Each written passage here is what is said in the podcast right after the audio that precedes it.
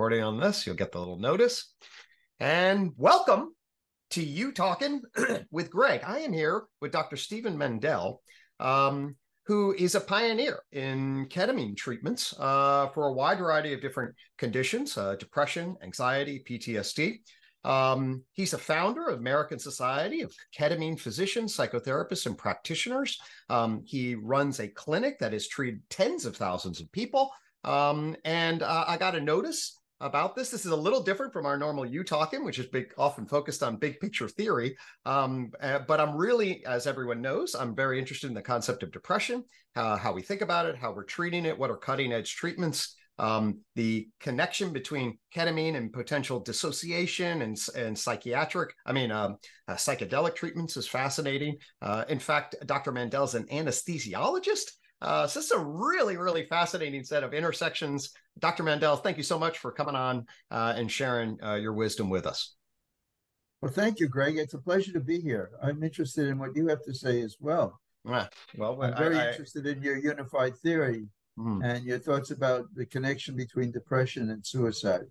Absolutely. I'd be happy to share some of those notions. Uh, but first, let's get started with you and a little bit of your background for our audience. Can you just share a little bit of the story uh, or as much of the story as you'd like uh, that brought you to uh, this, you know, sort of pioneering way of intervening? Uh, so, just in terms of a little bit of your educational background, your interests, and some perhaps key moments that uh, landed you in this unique and cutting edge position.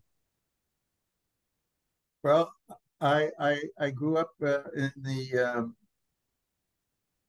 I graduated high school in 1960.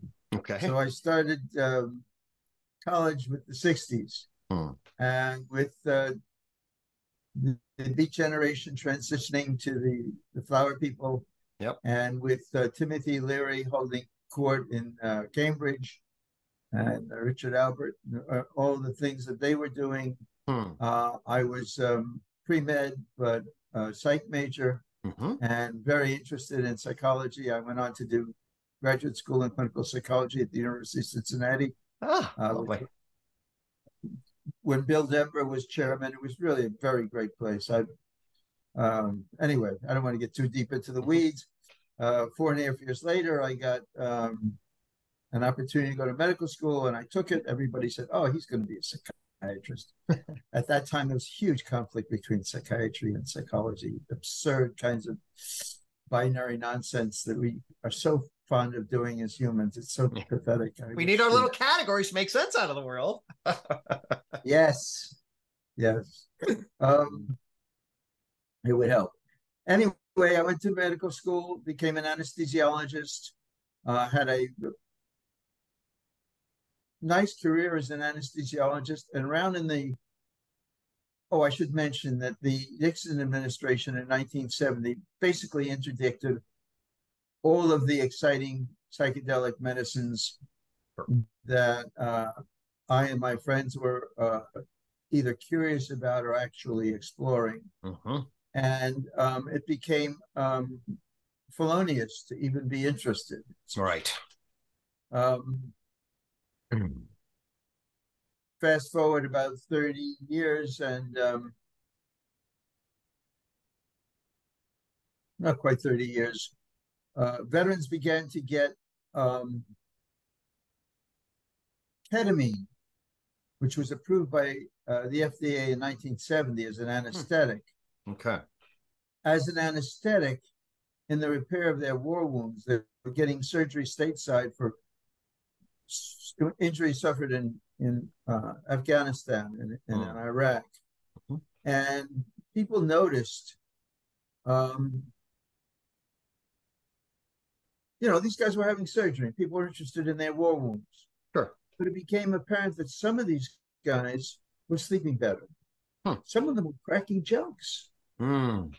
Some of them didn't have to sit with their back to the wall and their eyes on the door all the time what's going on here? It was so counterintuitive and so non. Who would have thought of that? Right. Come on. Right. But eventually they said, geez, maybe it's the ketamine. Huh. Hmm. And by 2000, a guy named Berman published a paper on this. Okay. And I had been very interested in mood disorders. Mm-hmm. I was busy anesthesiologist, but I was very interested in psychology, even though I was doing anesthesia. That's fascinating. I also had uh, mood and and um, self harm issues in my own family, Hmm. and that really kind of put it high on my awareness. Well, when you come, when it's right next to you, huh? Mhm.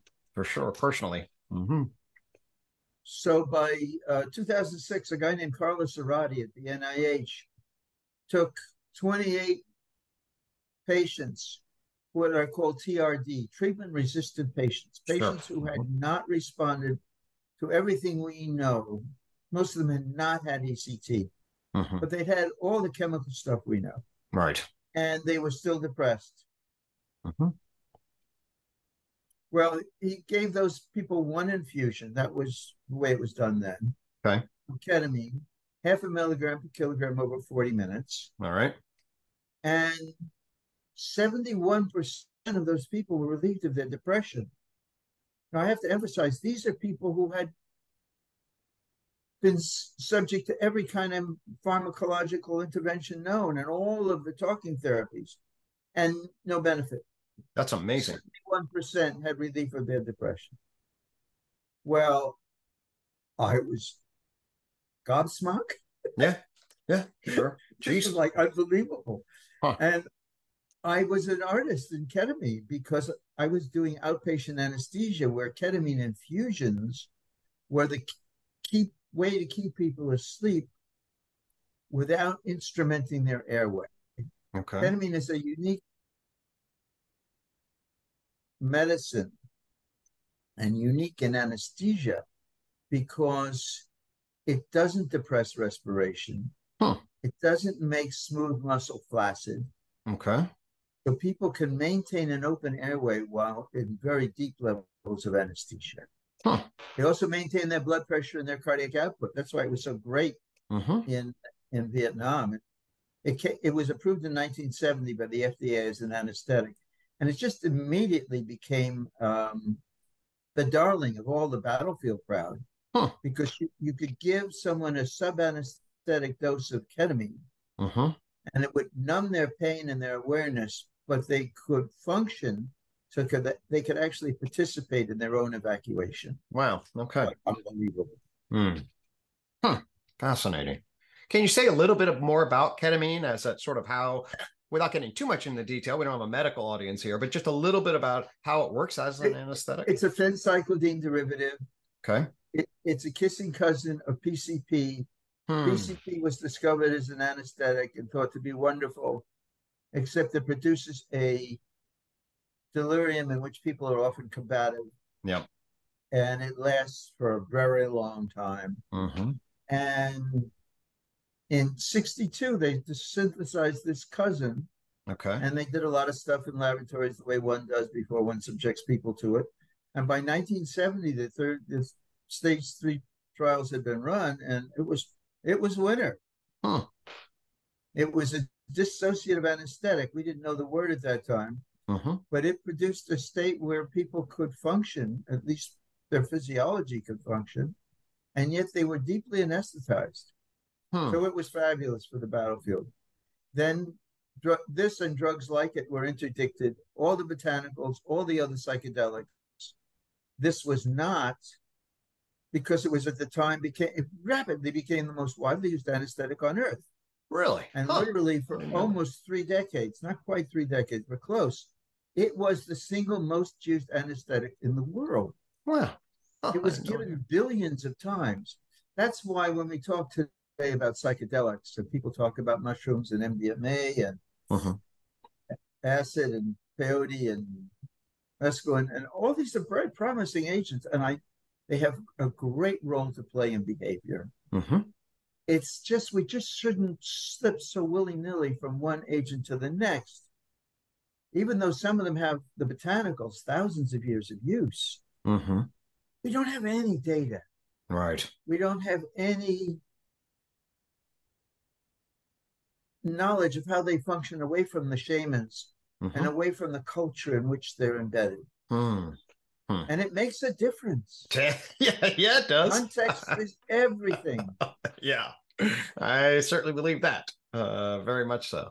Oh, wow, that's really interesting. I had no idea that it was such a prominent anesthetic uh, in the past. I, I, was that's completely new to me. Uh, not that I'm today, knowledgeable about this. Most uh, widely used anesthetics on Earth, and in fact, the World Health Organization has it on its list of 50 essential medicines that every country should include in the pharmacopoeia available to all citizens. Wow. That's how safe it is. Okay. That's how ubiquitous it is. That's really okay. That's very powerful, and I that makes good sense uh, in terms of uh, you know a, a, very important stamp of approval given its ubiquity. Absolutely. Um, okay, so how then? Let's then. I'm sorry, I sort of derailed us a little bit to get back to your story. Uh, then you you noticed uh, these results coming out, uh, and you started to then get interested in in your application to mental uh, illness conditions. Well, it's really great that you did do this. This is no dig- digression at all, because one of the huge confusions among the public and clinicians is the thought you're using the same drug in the same way. Mm-hmm. This is the same molecule. It's being used in a totally different way and in a totally different dosage range. Okay. That's super important. Okay. Mm-hmm. Yeah. That makes sense, right? Because uh, ketamine uh, is profoundly effective as a transformative agent for people who are depressed, for people who are suicidal, hmm. for people who have PTSD, hmm. many other indications, um, eating disorders, OCD, other things, but for depression, plain old simple depression, like hmm. there is such a thing. And well, we can talk about what we think that is if we are oh, so that, inclined. That'd be but, fun. I'd like to do that. Yeah, I okay. would like to do that. Uh, and um, PTSD, it's just amazing. It's yeah. just amazing. And it is the same molecule. But the route of administration, the method of administration, and the dosage range is completely distinct. Okay. They're not giving an anesthesia or an mm-hmm. anesthetic. They're giving a ketamine treatment. Mm-hmm. Okay, and let's talk a little bit then about what that treatment is. Uh, uh, dissociation is a word that pops up uh, quite frequently, as I heard you uh, describe it. But where where would you like to begin in terms of what does it mean as a treatment? We don't know why people are depressed. We can talk about that, but it isn't sadness. Mm, no, it isn't your puppy died or your girlfriend said no that is true. It's in in Australia. One of the slangs for it is the black dog. Definitely has descended on me, and it's like you've got this big fluffy furry suffocating something blanketing you between you and the attractive world. Yep. The unattractive world is still very available.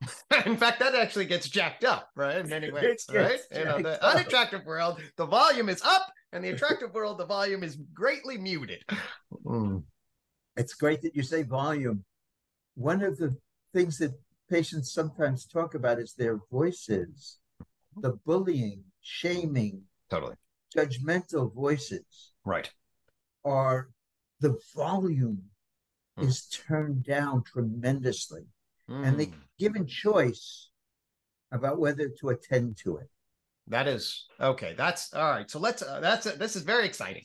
Uh, very exciting because let's talk a little bit. This does lead us into. Let's talk about depression, and then let's talk about anything. Um, I think I heard you mention default mode network at some point, uh, and what that is, and the kind of structures maybe that are operative. But let's hold that for just a second, and let's come back so if I were to ask you, and then I'll I'll answer it. Uh, certainly ask myself, you know, and I've asked this along. If I said, well, then it's clear depression is clearly not just sadness. You know, your puppy dog died. Clearly, when you think about the construct, what's your do you have a frame for how you would describe it? Like, what is depression for you? I'm going to answer that. I want to tell you what depression is. I want to circle back and complete the question I didn't complete before. Okay, perfect. Yeah. Which is to say, I did anesthesia I really more and more focused on how transformative ketamine was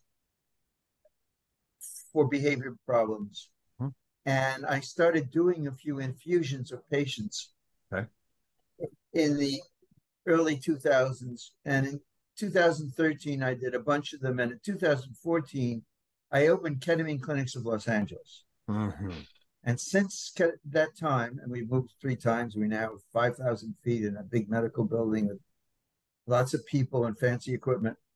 But that my focus in my life has been using ketamine to relieve depression, suicide, and PTSD since 2014. So, what is depression that I'm trying to relieve? Well, I don't really know what depression is, Okay. but I know it has for working approach to depression. It seems to have a triad Mhm. of feeling helpless, Yep. feeling hopeless, Yep. and feeling worthless. Yep. With tagging along a profound anhedonia. Mhm. Nothing feels good. Right. Things taste like sawdust. Music is noise and annoying. Yep. A hug is a constricting, a, a restricting thing. Mhm. So that's my construct. I believe, and not everyone agrees, and we don't know who's right. I think there's often, very often, if not always, very early traumatic events. Yep.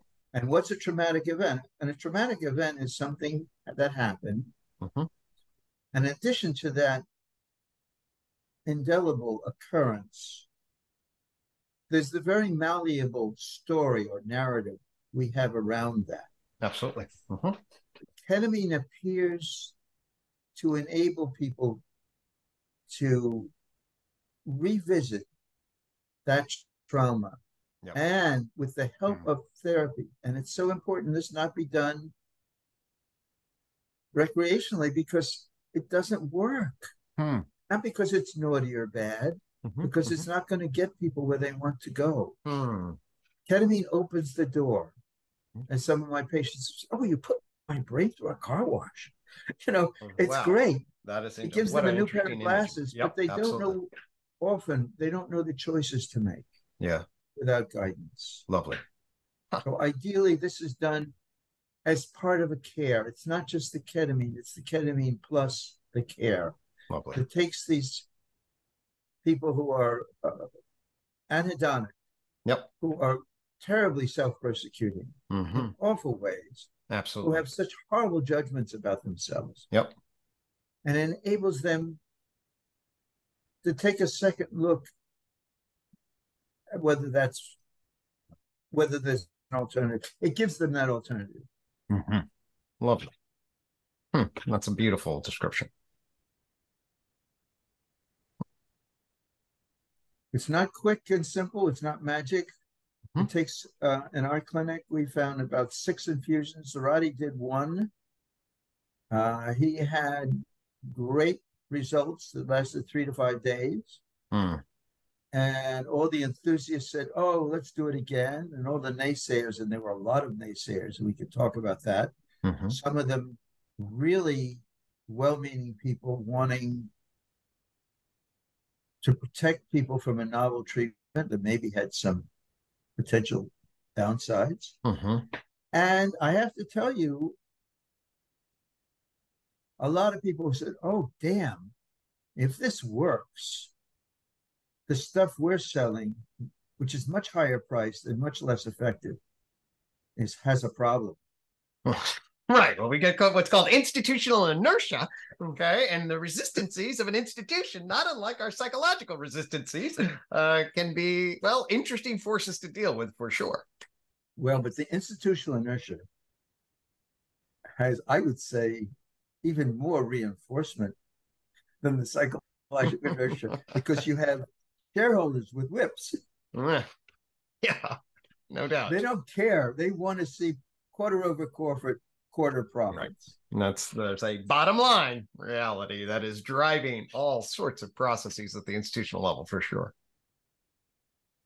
Not to minimize the horrible ravages of the defense mechanisms. Right. But this No, comes this comes from outside, whether you Yeah, want it or uh, not. absolutely. Absolutely. Um, yeah, let me actually so th- let me uh share with you kind of my frame, okay, and then uh, see why I'm finding your story uh, very compelling. Um, okay, so uh, the system that I constructed uh, basically um, pulls out and abstracts the core function of the nervous system. Okay, the core function of the nervous system is movement, uh, you know, in behavior in 3D space. Um, and then ultimately, what I consider it to be is an investment value system uh, that's coordinating work effort. Okay, so essentially, what the nervous system does is getting to model the animal environment relationship. Okay, uh, engage in predictive processing, uh, pull out forms that allow it to move in particular ways toward things and again away from other things. Um, and that's an investment value system where it's expending work effort to get return on its investment.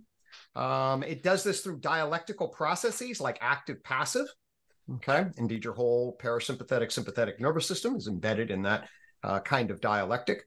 And as it engages in approach avoidance, pleasure and pain, um, and the various motivational and emotional structures uh, that go give us uh, this kind of framework. If we look at the organization of our affect, the core, we get a circumplex model of affect that sees active, passive, pleasure, pain uh, as core elements. As we move up the scale and we get into social primates, we add self other dialectics uh, in our primate system. So we're tracking our status and our attachment on a self other dialectic that's also active, passive, pleasure, pain.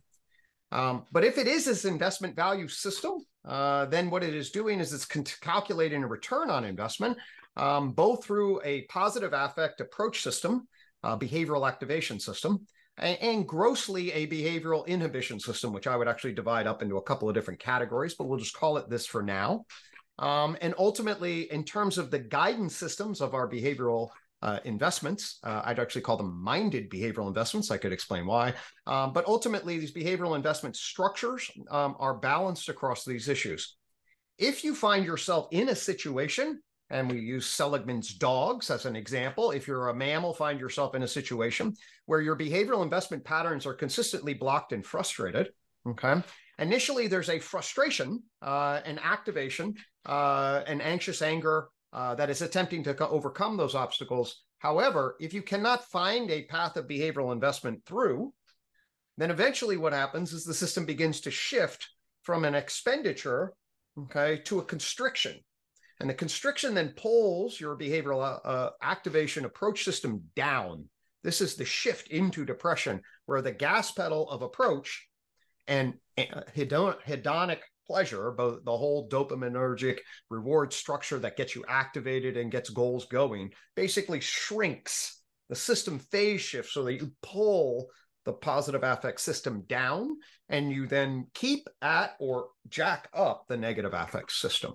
And so for me, depression then is a state of behavioral shutdown from the bottom where the basic animal motivational structure is shifting uh, and pulling and constricting the positive affect system and jacking up uh, the negative affect system.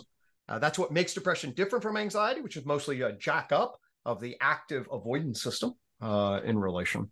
And that's the animal structure now, the interesting thing about us humans is we have a narrator on top of the animal structure, right? We have a we tell a story about what the hell's going on. So our primate systems are doing this. Actually, I would say our animal systems are doing this. Our primate systems are tracking our attachments, often based on trauma and relationship issues um, in, in, the, in, that world. Uh, and then fundamentally, we have tell a story about who we are. Um, and that story often is a internalized critic um, which is an acronym I use for being critical and resistant and insistent, intense and irritable and controlling. Okay. Which is, which is a set of beliefs about how I need to be in the world. Um, and what I see in depression is this animal shift that then captures this person narrator. Okay. And then you create this neurotic loop, right, of feeling like shit, believing you can't do shit, doing shit, and then feeling worse about it. Uh, and it is this black dog that's gripped a hold of your soul, both at the person narrating level and, and at the embodiment feeling level, uh, that I encounter when I'm when I'm with somebody. Uh, so many people are depressed, um, and that looping structure just dominates uh, the psychic experience of being, um, and it's brutal and, and it's tough. Um, and what I'm trying to do when I enter this world as a therapist is I'm going to try to create a holding environment where we can begin the process uh, of recognizing where that loop is, uh, cultivating acceptance and insight into the loop, and then looking for ways in which we might uh, reverse that loop, whether basic behavioral activation principles, transformation of the narrative.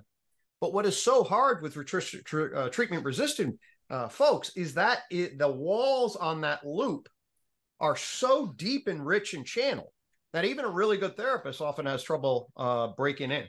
Uh, and so I'll, I'll, pause there and see uh, what your reaction to that narrative is. No, I'm raising my hand because this is just perfect. You know, I I I real I'm very intrigued with your model. It's new to me. I don't want to oversimplify it, but I think I'm on the same page. It's a very sophisticated and nuanced updating of, of old William James's fight, flight, or freeze. Mm-hmm. But it's much more um, nuanced. Yeah, it's well, it's updated I, with a whole bunch of uh, the, stuff. the the the circling the drain that you're dealing with with your patients and their, your inability to break through the walls around this horrible loop um, that's where ketamine can make an enormous contribution that that is what i heard you know and ketamine, in the absence of someone to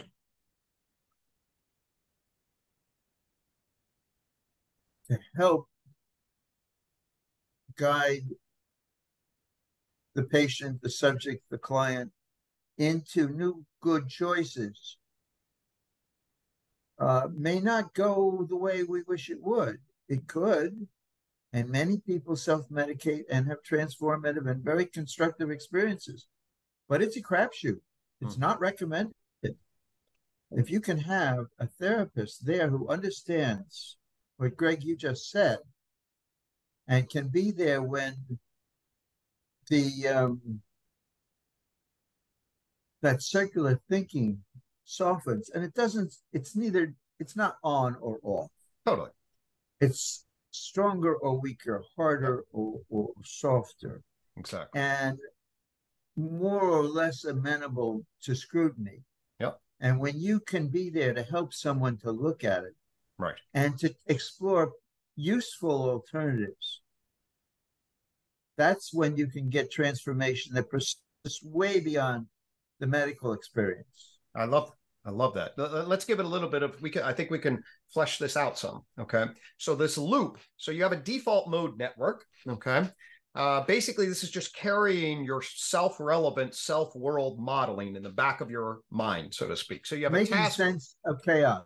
Yeah, making sense of chaos that's relevant for me in the past, going forward. Who am I in relationship to the world is the way I would basically describe the uh, kind of offline default mode network. You have your tasks that you're trying to do. And then when you daydream, what your default mode number is like, hey, what was relevant for me? And they're popping in uh, notions in relationship to this. Okay.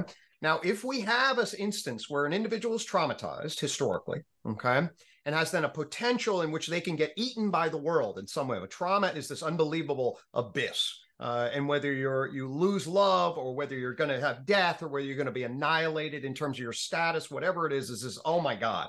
Um, and I don't know how to metabolize that. Um, but this makes you vulnerable. And then if you fall into this black hole and your affective system is now basically, oh my God, all I see is threat and I see no pleasure, you can't get on the horizon. And if you have a trauma that you've defended against, now you have a narrator that the world's really dangerous, that you are potentially helpless, that the situation potentially hopeless, and that you are potentially worthless in relation. Now, if this thing's grabbing that and creating that default mode network on a weak attentional system, because actually the executive structures come down when we're doing depression, when we're in a depressed mode, um, and at least an orient towards pain across the stack, you are really, really in deep trouble, right? and that's yeah. and that's the deal uh, that's that's the black dog okay but now what we can do with certain like psychedelics so I, i'm a, as a as a psychologist i'm uh, interested in the ways in which the mind is creating these schemas okay schematic structures and a stack of schematic structures okay and essentially this default mode network is gripping the world and what appears to be the case with psychedelic experiences is there's a loosening or even a melting of some level of the classic self world grip that you're used to Okay. So now you position yourself in the world. This is what's relevant to me. This is how I've screwed up. This is who I am. Now, any philosopher will tell you, and really Buddhist monks will tell you, that is just one perspective on the world, right? That's that frame. To have knowledge about that is simply a frame out of an infinite number of possible frames of what you could pay attention to and how you could interpret it. That's one. And you're stuck in a parasitic looping rigidly tied to that frame. Well, if and what's can... going on that you're mm-hmm. stuck? Why aren't you considering that just one? Maybe interesting, maybe it's somewhat compelling, but why is it so compelling? And why aren't you considering the myriad of other ways of seeing yourself in the world? That is that is a great question. Where did you get stuck? Mm-hmm. Why isn't it just a butterfly? Ooh, nice. Next butterfly. Totally. I think that's a great question. And what is it? And I think there are lots of different answers that drive that in relationship to this. I think we have, I think there's a loosening of some aspects of the cognitive structure. I can talk a little bit about this in depression. I think the, much of our cognitive structure is essentially the motivational emotional structures like a flashlight handle. It shines where you're going to do. So if the flashlight handle just shines on the negative and you have difficulty with certain kinds of task oriented concentration, the potential for this um, structure. And then as you get the narrator on the same page as the feeling system, then then that's a it's like a it's like a it's like a speaker feedback loop. It's like and it's like boom boom but it is super question interesting as to how it is uh, that that this thing gets so deeply channeled in some people yeah but let me uh, take now a different tack or related mm-hmm. it's not different at all it's the same nucleus that we're approaching from a different angle please yeah. you, you mentioned um, soul before mm-hmm. And i think that's really wonderful to hear a psych- psychologist talk about soul because we talk about souls mostly on Sundays. and we talk about bodies in our doctor's offices, and we talk about minds in our work, uh, those of us who work mm-hmm. with our minds as opposed to our bodies. And the siloing of our souls or our spirits uh, and our minds and our bodies and their isolation from one another is part of what keeps us stuck in this, I think, is part of what keeps us stuck in this loop and what the ketamine does, and potentially other psychedelics can too. I just don't want to glibly jump over from one to the other because we know about ketamine. That's that I, I'm very. I love that. We and know what it, what harms it can because mm-hmm. and mm-hmm. can't cause. Yep. And I think others are MDMA is in the pipeline. It's probably going to be approved in mid 24. Mm-hmm. They're in late stage three trials. The prom it's very promising. Um, psilocybin is quite the rage. Yeah. I'm afraid it's partly because uh, some very smart people have found a way to patent some of the mm. things so that it's monetizable in a way ketamine is not. Okay, interesting. Um, that, that's unfortunately really relevant, you know. Uh, hmm, very much so. Well, they, I mean, what's the engine? We talked about it, you know, before. A, track of, mm-hmm. didn't prevail. it's a the best stuff doesn't always win out. It depends. Totally. On, anyway, um, the mind, the body, and the spirit really are interesting ways of isolating for study the same ball of wax. Mm-hmm. But we tend to live as though they're distinct entities. Right. And it really feeds that judgmental narrative. Lovely. Yep. Totally. The um, so I in, in Utah. Oh, go ahead. Sorry. Mm-hmm. In, in in ketamine clinics in Los Angeles, we see people all the time who can't get out of bed, mm. who are having trouble with their personal hygiene, mm. who can't be parents, who can't be right spouses, and or, or who are suicidal. Mm. And this is incremental. This is not one and done. Mm-hmm. But after six treatments, they're transformed. That's their beautiful. wives or husbands, their parents, their employees not calling in sick anymore. They're smelling the flowers instead of sneezing from them. Mm. They're they're tasting the food. Lovely. Man, that's amazing. Yeah. I said, this guy is just so pretty today. Now, this guy didn't change. The hamburger didn't change. The spouse didn't change. what changed? You know, I'm going to leave that to you, Gregg. But I know that it doesn't happen without this stuff. Right. And it doesn't happen with this stuff alone. Well, okay. So that's this is super exciting. I'm so glad we're having a conversation. Um, right. So so to me, what I here's what I would say that I immediately would guess that the ketamine is doing. Okay. Uh, by the way you're describing it. We talked about the keyword dissociation, right? Or uh, briefly. Uh, and I'd like to hear maybe more about what you're uh, suggesting here. But what I would say is that that default mode network has a as an implicit but very powerful schematic about what the self's identity participate what i would what we my friend john Vervaeke and i are building uh, the synoptic integration across uh, all the cognitive sciences and into the biological sciences into the social sciences um, so that we can Did it give actually, you a headache? Um i mean it's this is what i do. This is my little you know this is my role in the world to try to uh, create da- dancing between it's a lot of stuff for sure. It's a um, lot of stuff. um, but i think we've actually figured out a way uh, to really do that. Like i'll just say so you talk about body mind spirit. Um, actually i talk about us across behavioral frequency waves so i actually the ground of it and this is like a quantum field thing is like we're energy information at our ground okay uh, then we're material objects uh, then we're living organisms. Okay. Then I would say we're actually minded animals. We could talk about why I use that word minded animals, uh, which basically is the sensory motor looping system, uh, is your mindedness system. And then we're cultured persons. The cultured person uh, is the narrating system. Uh, and then we're seeking alignment with certain things spiritually. And I can explain why, from a naturalistic position, we are. Uh, and that's the wisdom stack ultimately is an energy information, material object, living organism, minded animal, cultured person, and its organization across those layers of energy information.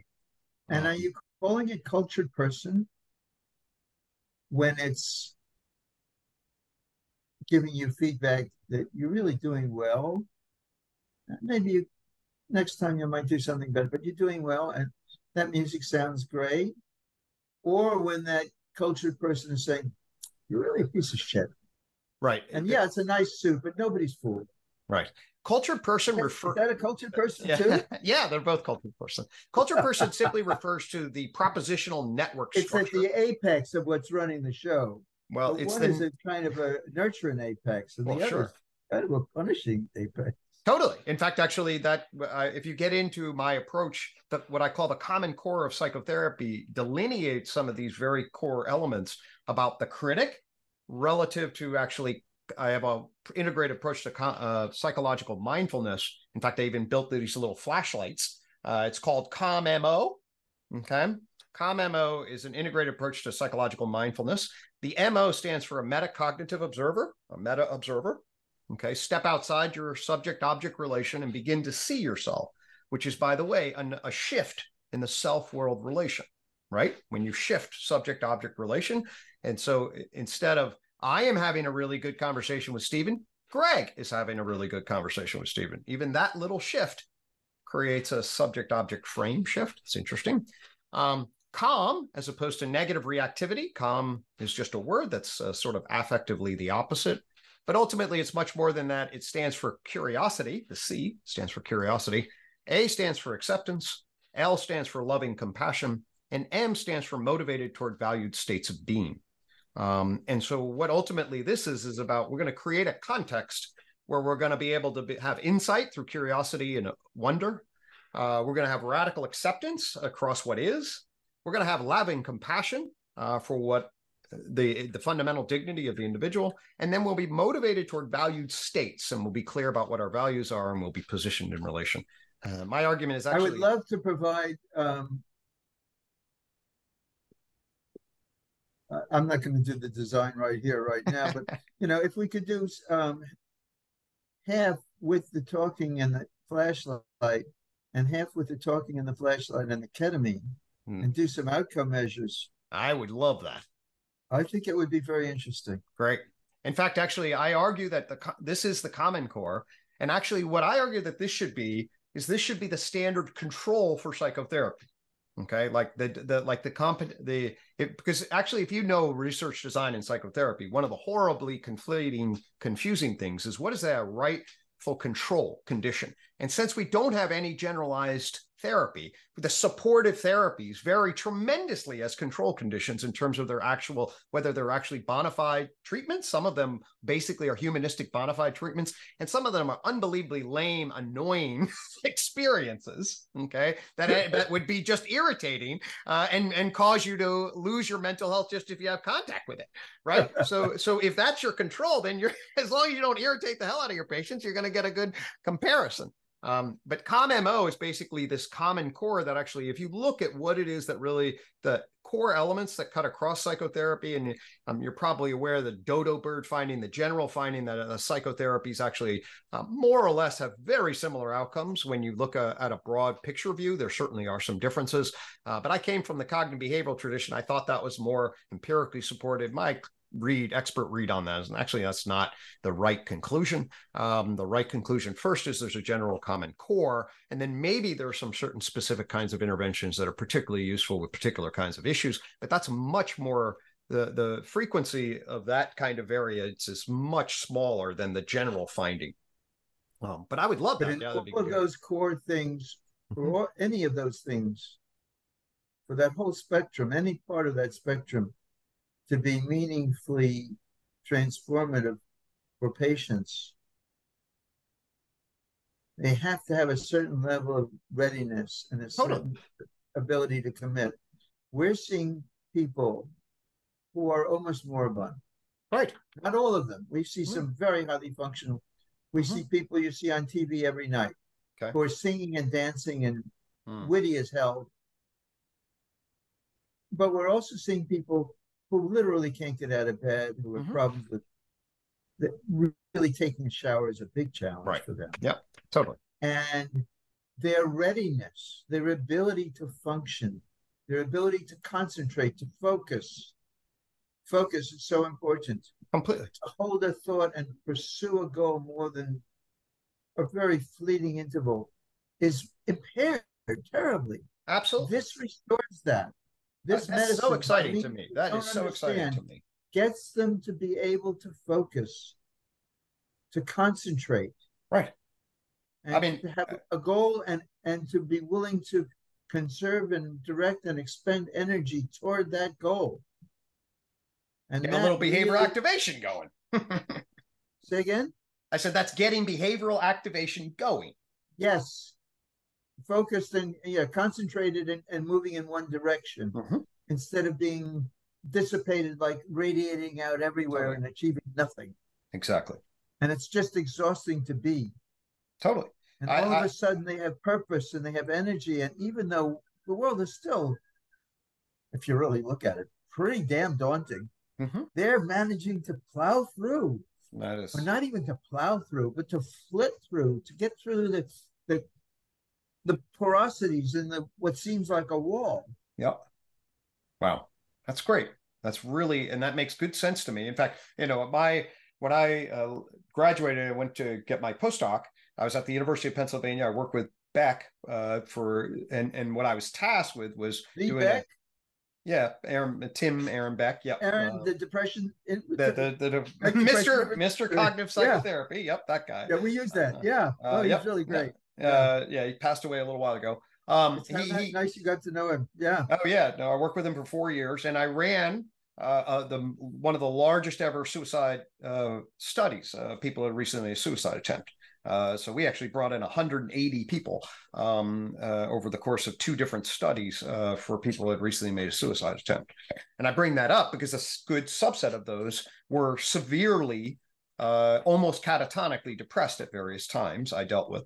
Uh, and when you're in that mode, uh, the capacity to uh, engage that system is enormously difficult from a pure therapy perspective. I, you just don't have much that you can grab a hold of. Uh, you can be present, you can be caring, but that is not enough. Um, and even you can shrink the behavioral and cognitive interventions and things like that, but there's just not enough energy in the system. Uh, so I've definitely like, you know, do you do ECT?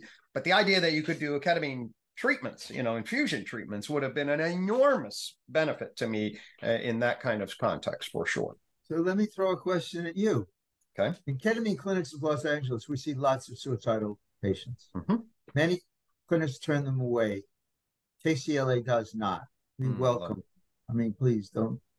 Mhm. We t- take almost everyone, Mhm. and we see depressed suicidal patients, Mhm. and we have an 83% success rate in lifting their depression. That is We have a almost a 90% success rate in relieving their suicidality. The question for you is most patients over time have a recurrence of their depression. Mhm. There are many things we can do to moderate the pace at which that occurs, Okay. but it occurs Mhm. very reliably. Mm. They don't have a return of their suicidal ideation. Wow. They just don't. Now go figure. How can that be so separate? That suicide does not come back. Now, you know what? Occasionally it really does, Mhm. but it's like infinitesimally small. That is a Less than one in a hundred gets Yeah. suicidal again. Wow. And yet almost everyone, not everyone, but almost everyone needs boosters. Mhm. Some four months, some at eight months, some at Yeah. two years. But almost everyone needs boosters to he- head off an impending return to depression. Okay. But they don't have an impending return to suicidality. Wow. That's really fascinating. Uh, you It's know. amazing. And it's amazing. inexplicable to me. I don't get it. Um, yeah. So this here's what. So here's what the you know my my uh, um and this is whatever off totally off the cuff. Okay. Uh, but fundamentally, the what justifies suicide? Okay. The the the justification of suicide uh is at the cognitive level is I am absolutely in The misery. ROI on suicide? What's that? What's your ROI on suicide Yeah, well, uh, right. It's escape, obviously. It, it is, I'm in absolute psychic. I'm a burden on people. There's an interpersonal theory to this in relationship to this. Um, there's the hopelessness element in relationship to a cognitive. Uh, there's the extension of pain and, and darkness and a fundamental sense of nihilism uh, in, re- in relationship to the world. Um, and essentially, the looping function is because I will be like this forever, it makes no sense for me to continue. I must escape. Um, that if there is a sort of collapse in an interpersonal world. I'm a burden on the world. I'm a burden on myself. There's nothing but pain, and it's never going to stop. Um, and and then a, potential logical conclusion on a return on investment model as well. Nothingness is better than this misery. Um, I'd rather be. Would you, uh, where would nothing. you put anger in that? Uh, Well, well, sir, a- anger comes in re- in return in, in regards to the energy to destroy. Okay. Uh, So, and so there there is a fundamental resentment at oneself and at other, and of course, there's a whole whole Freudian notion in relationship to the relationship to why you would shut down potentially because of an enormous amount of frustration of a loss object or a potentiality that never gets realized or a sense of resentment against God or self or other um, and and those things then will increase the likelihood of violence and they increase the likelihood of a destructive impulse. Uh, so you that's a, a part of the ingredients upon which people will then uh, be, you know, and then you just stack the variables like how much psychache, how much hopelessness, how much rage, how much impulse loss in terms of are you got alcoholism, uh, you know, what kinds of issues in relationship to uh, does this mean in terms of the existential crisis that individuals have about you know what this will be forever um, etc. yes. You know, but so to me, the issue then is does ketamine, if ketamine gives access to a fundamental realization of a self world shift that you believed you would never be able to, you were in a place where you're like, this self world is inevitable. It's always the case. It will never have any possibility of escape. And you then have contact with something that actually shows you, oh my God, this is actually, this is a function of my, the way myself was gripping the world right? This there there is this wasn't everything. This was a this was a narrowing of an uh, of a worldview that felt like everything but it actually wasn't everything. And i could now see that actually i can i can feel this but it, it's i have a perspective on it. So to me my question would be cognitively whether or not what's happening to these individuals is they actually have a learning element that allows them to see wait a minute although i feel like shit it is plausible to me that I will get out of this. It is plausible to me that this is a narrowing. It is a plausible to me that this is a particular idiosyncratic construction that somehow I may be able to shift out of. When people are suicidal, that's not plausible. It that is simply is the world and is the way the world will always be. That's why they end it, right? Um, and so they, and the way so you're describing it, when the blinders come back on, they know it's them wearing the blinders. It's not the world. Exactly. And, and so there, there is a, a, a kernel of hope or some hint of a direction in which to go. And that it, staves off the the desire to to end everything. I mean, that's a. I, I'm just bullshitting a possible explanation. Me too. Me you too. Know, you know, I wouldn't have necessarily said it as a post hoc thing, but I'm super excited that it does, and that'd be the first kind of place that I would go uh, to begin to what seems to be a potentially credible. It's, it's very reliable. The depression goes away. The suicidal goes away. Most often, the depression comes back not as profound, mm-hmm. and uh, obviously, they now have solution but uh, now we have a program, a five step program of good nutrition, uh-huh. uh, a good interpersonal relationship, good sleep hygiene. Sleep hygiene is crucial. Mm-hmm. Exercise mm-hmm. and talking therapy. Hmm. And if people can do those sleep hygiene, nutrition, exercise, intimate interpersonal relationship, it doesn't have to be physical, but right peer to peer close. Yep. Yep. Yep. Yep. And a talking therapy, they may have no return of depression and no need for boosters. Mm-hmm. Mm. Huh. That's great. Yep. No, those are uh, I mean, the unified theory uh, sort of uh, one of the things that I did is um, I retranslated uh, the core individual psychotherapies, um, behaviorism, uh, emotion focused humanistic therapy, the psychodynamic therapies, and cognitive existential narrative therapies. I cluster all those together for um, into what are called systems of adaptation. Okay. Uh, the core system of adaptation, your habit systems. Uh, this is through your basic cyclical functions, your procedural memories, the basic embeddedness eh, that you have uh, reliably in the in the world, and the kind of basic stimulus response chaining that you engage in. Um, then you get the experiential system. This is your online perceptual motivation emotion system, where the emotions are uh, and motivational structures are responding to what it is that you see. Um, and then the emotion focus folks uh, emphasize here uh, you have your primate relational attachment system, uh, tracking status and what I call the felt sense of relational value. That's to what extent are you seen, known, and valued by important others, uh, relative also to key traumas uh, and what that means in terms of your internal working models. Um, on top of all this, you have your person justification system in narrating privately to yourself and publicly. And then regulating all that, you have a psychic defensive system, you know, basically defense mechanisms that psychodynamic people have pointed to. Um, so you so what we want to do is we want to track these systems of adaptation. And what you're describing is, hey, get that habit system. I do C's for habit, S E E S S, uh, which starts uh, with sleep. The first C- S is sleep. Uh, then you get eating, exercise, activity, uh, substance use, and sexual activity. Uh, those are your habit structures that I absolutely look at. Uh, then when we look at the affective system, state trait, uh, and then the emotion system, I mean, the relationship system, whether you're seen, known, and valued, feel supported and connected, can be challenged in relational world. And then ultimately, that narrator, you have a calm MO narrator you can activate, or you have this internalized hateful critic, uh, sort of an internalized, rigid, introject superego, and it's transforming the the the critic to calm, creating a holding relational environment and healthy habits. Uh, get people uh, so those it are, sounds great, and what the wonderful contribution that ketamine can make is give people the oomph, the energy, totally. and the focus, and the concentration to pursue these paths and to move up this hierarchy. And you know, if they can't get out of bed, or they get out of bed and just taking a shower takes most of the morning, and then they've got to brush their hair, and it's really more than they can handle. They want to lie down for a while. Right. And it takes them to people who can actually move up this hierarchy in real time in ways that, you know, are in sync with the world and other people. I've always said if we had, if we could do some sort of biophysiological reset that wasn't so dramatic as ES, ECT, right?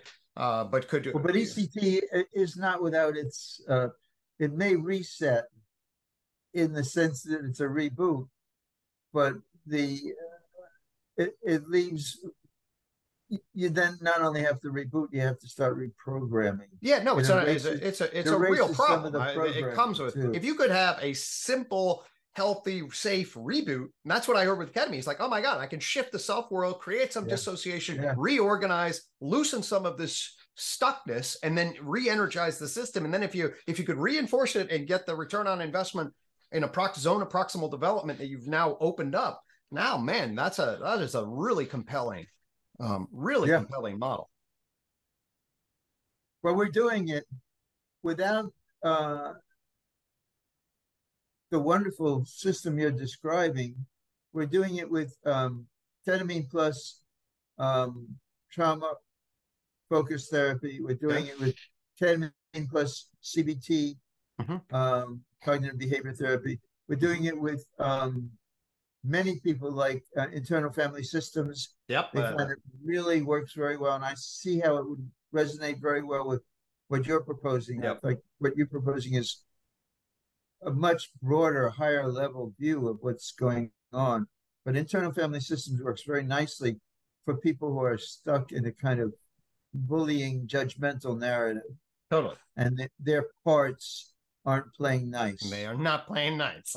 that is exactly right. There's a destructive opponent process between the various domains uh, and, and the the uh, ability to find the core self that can be present and hold those is, is actually you know how we would define the core self may be a little different uh, from but it's absolutely yes i'm very well versed in uh, uh, internal family systems and and my system basically across all of those different things the, the key insights that are being offered the cool thing at least from a UTOK perspective is like i can take these and turn the noise that they generate. If you try to zoom back and say well uh, you know which do we how do we listen to? Now you're listening to all these different songs and you blur them together and you get a lot of noise but actually you, there's a zoom out and you can actually oh they're actually playing different instruments that i can now put into a holistic song uh, and then you can change the noise into a symphony. Yeah, change the noise to music uh, and into a symphony ultimately, uh, and that's that's cool uh, to be able to do for sure.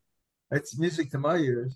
Hmm. Well, I'd be I'm happy to uh, you know, and I think there's a I I have always wished uh, that that you, the way you're describing ketamine is it really fills a beautiful hole for me as a psychologist um, in many many different treatments.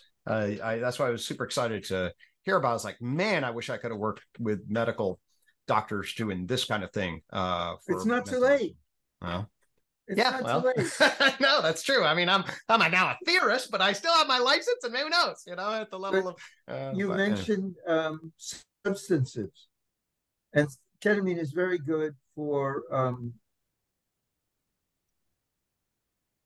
helping people uh, resolve their attachment to alcohol Hmm. to opiates, to uh, sometimes to benzos. Hmm. It's profoundly effective in changing your relationship to your substance. Now, people will say, "What? You're giving an addictive substance to somebody who's addicted? Come on, you've gotta be nuts." First of all, it isn't addictive. Ketamine is not addictive. Mm-hmm. Um, it can be very compelling. No more so than ice cream or chocolate, or, or, people who just love to strap on wings and jump off cliffs because it just gives them such a rush. Right. But it's not addictive like an opiate, mm-hmm, mm-hmm. like uh, tobacco, uh, like alcohol. Mm. Um, then you also mentioned um, as you zoom out, you can take these individual instruments and maybe amalgamate them into good music or even a symphony. Mm-hmm. And beyond that, we have people using or wanting to use. We don't do it in our clinic. Uh, case uh, Ketamine Clinics Los Angeles focuses on depression and, mm-hmm. and afflictions, mm-hmm. people who have diagnoses. But there are many people wanting to use psychedelics, including ketamine, for performance enhancement, mm. who are not impaired in their ability to function at all, mm-hmm. But mm-hmm. who are seeking to maximize every possible way to function. Mm-hmm. And whether or not that's real or, delu- or illusory remains to be seen. You know, we have a number of experiments with cocaine hmm and with other things, and the performance enhancement was delusional. Hmm. Performance actually wasn't better, Right. like the drunk who thinks he can drive better. Gotcha. No. Or I ski better after I've had a couple of, of, of glasses of wine at lunch. Yep. You don't ski better, but you are more focused and relaxed, but you just your reaction time sucks. Right. Anyway, excuse me. Um, so listen. Used- being used in performance enhancement, whether or not it actually does, but I for people who are relating to me as artists and creators, they claim it loosens some of their internal structures in a ways that facilitates their making novel connections. Mhm. Just as the more impaired person or less effective person was was telling you that they're in this endless loop and you're trying to find a way to Right. break the circle. Well, that's a that's a really uh, so uh, when I'm doing like I, I have this little side business doing UTOK coaching, uh, basically you know co- coaching people through UTOK, uh, and we we we hold it in two hands, and one is we're going to put a basement on any kind of you know struggling suffering, and that's this whole CalmMO thing, and then ultimately we're going to explore ways to release and realize your performance potential, uh, the Dharma, your path to Dharma, which is basically doing, being, and becoming uh, what it is that you know aligns with your goals, values, and potentialities, uh, and and what the society will receive, and all of that. You know, um, now like how to do that. Um, now, now speaking for me, actually, and people on the show know this. Um, so I discovered that for my system, uh, marijuana actually affords a particular kind of response um, in, in relation that I then utilize for creativity. Um, uh, it- you know, we can debate whether this is an empirical phenomenon, uh, but of course, there's always empirical aggregate phenomenon versus n of one.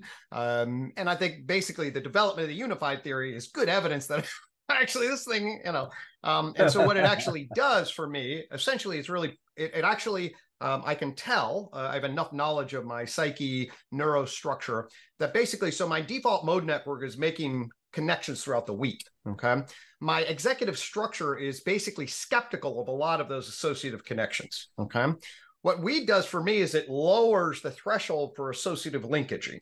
Okay. Meaning that what before is like, ah, that's a lame link. Okay. Now gets lowered and says, oh, that's a cool link. Okay. Um, and of course, then what you do is you get a lot of false positives on the one hand. It's like, oh, that's really cool. And you wake up the next morning, that's kind of bullshit. Right. So you're saying it makes you less judgmental. It makes me less judgmental. It makes me less. Production. Mhm. It makes me That's more what- open. That's what ketamine does in a Uh-huh. re- really profound way. Yeah, absolutely. It does. Uh, it makes me, it gives me a creative expressive. It makes me come up with stupider ideas on the one hand, but it makes me come up with better ideas on another. Uh, it's you know, less filtered. it's just less filtered. Uh, Yeah, and- when we when we use the traditional antidepressants, Mhm. it raises the, the floor, Mhm. But it lowers the ceiling. Mm. And people are in this narrow band. Right.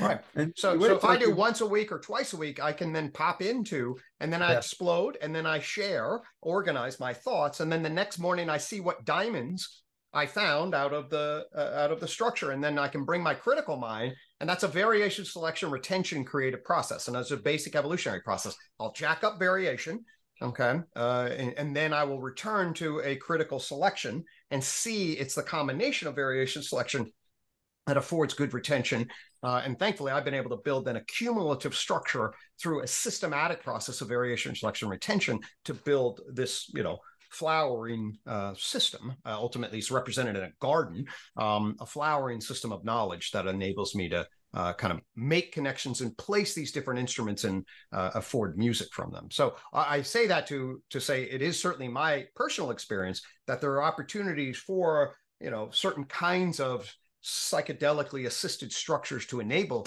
uh, creativity, performance enhancement. Although, again, they have to be constrained, we have to be responsible, they have to be, there has to be good critical selective structures uh, to make sure they don't come off the wheels. But if we hold that in good dialectical tension, I think that's a very, very promising way of being. Oh, I'm very enthused about that. I definitely think there's huge, fruitful exploration to be done there. Mhm. I'm a physician. I have a license. I have regulators, particularly in this area, which is still stigmatized. Mm.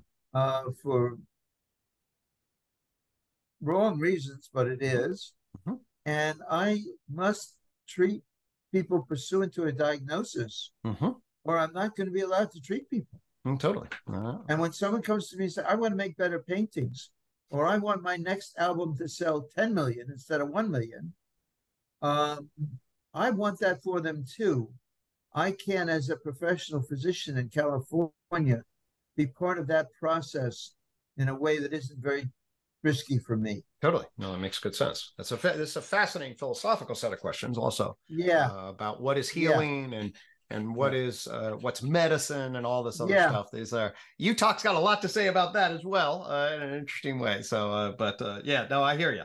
Um, but it would When be I'm, I'm my in my uh, focus and my um, I'm not as theoretical. I'm I'm I'm I'm I'm in the minds, and my area of the minds, for me, I um, minds is a pun, um, Hmm. or a play on words. yeah, But um, my focus, probably because of what how I was and what was going on when I was a kid, Mhm. is on the suffering. Yep. Um, I have much more empathy for the guy who can't function than I do for the guy who is really kind of bummed that he- he only sold two and a half million albums and he wanted Right. to sell ten. And I, yeah, I have sympathy for both, but my, I want people to be husbands and fathers and be able to go to work with joy and enthusiasm. amen. And when I get all those taken care of, then I'll help you sell your album. Amen, man. I think uh, that's a beautiful sentiment. That's certainly where my heart took me into psychotherapy, uh, and and indeed with uh, working with some of the people who have had the hardest lives that you can imagine, uh, and you know, um, and and that's where I feel I want to be devoting and have devoted uh, a lot of my clinical attention. Uh, I also am as a theorist, and I uh, work in levels of abstraction, but nonetheless, but I but it's levels of abstraction toward this issue of doing uh, cleaning up uh, the confusions and getting to the heart of the issues with clarity, uh, so we can make better coordinated decisions. Yeah. And it's so peculiar how people put this stuff together. Because some of the people who really at the are at, at, at the very high levels of performance and functioning have had horrendous beginnings, Sure. have had really traumatic, ugly, um, crushing first few years. Mhm. Look, we're we're celebrating 50 years of hip hop. And I think a lot of folks never dreamed hip hop was going to be around 50 years ago. Mhm. And it's been such a journey to watch this flower. And Mm. now we're, we're seeing all these kids from the ghetto Mhm. in, in, in, in late middle age on, on the radio talking, interviewing about how their, their youth is and how they are now and how they've dealt with their, their bounty Mm. and how they've addressed their trauma in constructive ways rather than just wearing a lot of bling or spending more than the next guy or seeing how many Mhm. groupies they can be with. Right. Um, it's just, and then we have the people from what look like very similar neighborhoods who can't function, who Mhm. are between the prison and the bottle and the needle. Mm. And it's not because they love that stuff, they can't not be there. Right. And, uh, you know, it's very hard to understand how one person gets to one place and one gets to the other with what looks like fairly similar stimuli. hmm Yeah. Well, the uh, it's a super complicated agent arena relation, and and and then path construction uh, with a lot of feedback loops and a lot of ambiguity, luck, error, etc. But uh, there are, I think we can do a lot better than we've done in sense making along those lines. We'll put it that way. Well, well if But, uh, public policy took this Oh. seriously and didn't make it, didn't cop out that, oh, it's a matter of chance Hmm. or, oh, it's the family's responsibility. It's all of our responsibility. totally, it's a multi. We have to bring every tool to bear that we can on seeing that people grow straight and tall, totally, every one of them. absolutely. Yep. No, that's uh and right. The the UTOK argument is that we're we have not created uh, the worldview, uh, the scientific humanistic structure uh, at the educational level, at the family, at the work level that is conducive uh, to, uh, or at least relative to our power, our biological and physical powers. Uh, we haven't done a great job as conducive to the flourishing of the soul, as it were, for at least for many, many. Public folks. policy can have a huge impact on that. Totally. Now, listen, we can. Childhood hunger went down. I, I don't want to get on a soapbox mm-hmm. here, but childhood hunger went down by way over 50% when um, there was an increment in what uh, aid people could get last year.